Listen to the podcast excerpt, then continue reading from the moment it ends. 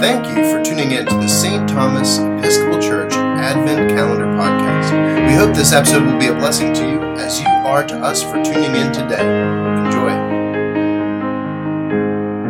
Hi, friends. I'm here with my friend Sarah Mayfield for this first audio Advent calendar. We're at St. Thomas Episcopal Church and we're trying something new, something innovative and different.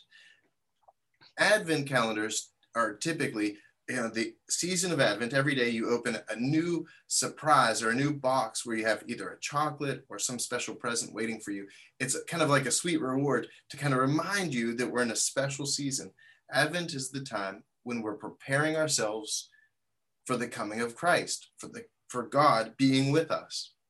So i thought because this is an innovative year and presenting us with new opportunities we try something new. So this is our audio advent calendar Every day, we're going to interview uh, someone different from St. Thomas to talk about their life, their passion, their work, and, and the holiness of that work and how God is with them. So today, like I said, I'm with my friend Sarah Mayfield. She is a retired English professor. She uh, most recently retired from Miles College, where she was working in the English department, but she's had over 40 years uh, experience and so I want to start, Sarah, with how did you get propelled into teaching and what caused you to go down that road? Okay, well, it's a little bit longer story than I planned, but my mother always told me I was a born teacher, and I said, absolutely not. I would never do what you do. But then my brother got dyslexia and or he was diagnosed and I helped out in a Saturday clinic for kids with learning disabilities. This was ages ago. The next time I taught, I had gone to graduate school in English and I needed a job, and they had these teaching assistantships. But the real formative part was when we moved up here in 1995 and I started teaching adult education for the Birmingham Public Schools. Um, Sarah, what did you love about teaching adult education? Well, you know, it was that actually since you asked, starting with the dyslexia clinic, I realized that I liked working with people who needed help. Um, I, it, it grew over years figuring out what I was doing, but um, what I realized by the time I finally retired is that I wanted to give students the language to succeed in actually the white world. Um, and that was certainly a change and it, that certainly changed when you went then to Miles College. Well, that's when I realized it was political. Before that, I think I just kind of wanted to help and I didn't know what I was doing, um, especially here in 1995. Um, you know, all teachers like to watch the light come on in people's eyes.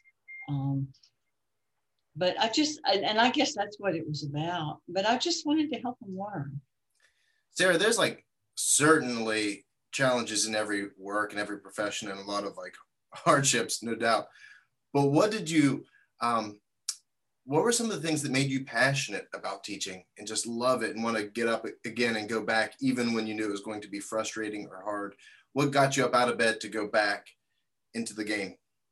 You know, actually, it was, um, I got disaffected with teaching college students in Baltimore and I started um, volunteering with a with a GED class, and I found my joy there, which was really weird. But then we came up here, and I actually got a job with it, and it was incredibly difficult. It was horrible. It took me three years to learn how to do it, but something made I don't know. Maybe I'm stubborn. I stuck it out for three years until it started to click. Um, I would I would like sing these little church songs on my way in, to cry on my way to work, and on my way home. The, I didn't understand the students' dialect. They were all black and southern, and I came from Baltimore. I was white, and they weren't, and um, I didn't know the materials. I didn't know anything, but I guess it was God what God wanted me to do. I don't know how else I stayed with it. Um, it was really hard. My body, my whole body seized up. My hands, I was sleeping in fists. But then eventually, you know, eventually it clicked. And I did that for about 10 years. And those were some of the richest experiences I had because I taught all over. I taught in a daycare and an even start center for babies and their mothers. I taught at Easter Seals for adults. Um, I was at the McCoy Center when Lou was there. I was upstairs with the GED students, and she was downstairs with the um, Alzheimer's people. So it's been it's been pretty interesting. So something must have kind of shifted in your heart or in your spirit, and you said that maybe it was God who was kind of pulling you through that experience because it sounds like, you know, ultimately once you push through that first three years, it began to blossom and grow and become a really positive thing in your life. I think so. I, now, you know, whenever I had a new teaching situation, I would keep a journal on it because that kind of helped me. And I always had these ideas, these plans that when I retired, I would kind of write about what I'd learned from teaching. I haven't done it yet. That's turned out to be a surprise. That you can start with a podcast. Well, let me yeah. ask this: Where did you do you feel like you experienced holiness at any point through teaching, or maybe experienced God kind of with you in that journey? Yeah, yeah, I, I kind of yeah. It was I believe that I did, or I believe that God was there even when I was freaking out. Um, I wasn't like I felt all holy and serene and all that stuff all the time. I mean, I was a nervous wreck, even at Miles College, everywhere. I was coming apart, but it's okay for me to come apart because God doesn't come apart. And if I can just turn my head, I can draw on that. Um, these are kind of hard questions.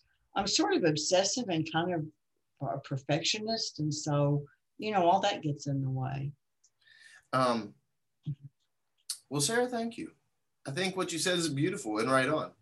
It, I mean, I think you could ask anybody off the street, you know, it, anyone would acknowledge how hard teaching is and what a challenge that can present on a daily basis. I know I taught for two years and it was one of the hardest things I ever did. You know, going back to high school every day and teaching um, English, especially. And yet, we all have teachers who've made big impacts in our lives. And yet, we all know the profound impact a teacher can have. And maybe students aren't always rushing back to tell you how wonderful you were, how transformative you were. But we trust that, that you did have impact. And it sounds like there was a lot of challenging times where you really relied on God and on your faith to kind of pull you through that. So I appreciate you, Sarah Mayfield. I appreciate our conversation. And um, I hope you and everyone else tunes in tomorrow for the second day of Advent. Thank you for tuning in to the St. Thomas Episcopal Church Advent Calendar Podcast. This is the Reverend Josiah Ringers inviting you to join us every Sunday at St. Thomas at 8.15, 10.30, or 5 p.m. or online. Check us out at stthomasepiscopal.net. Thanks again, and may God bless you.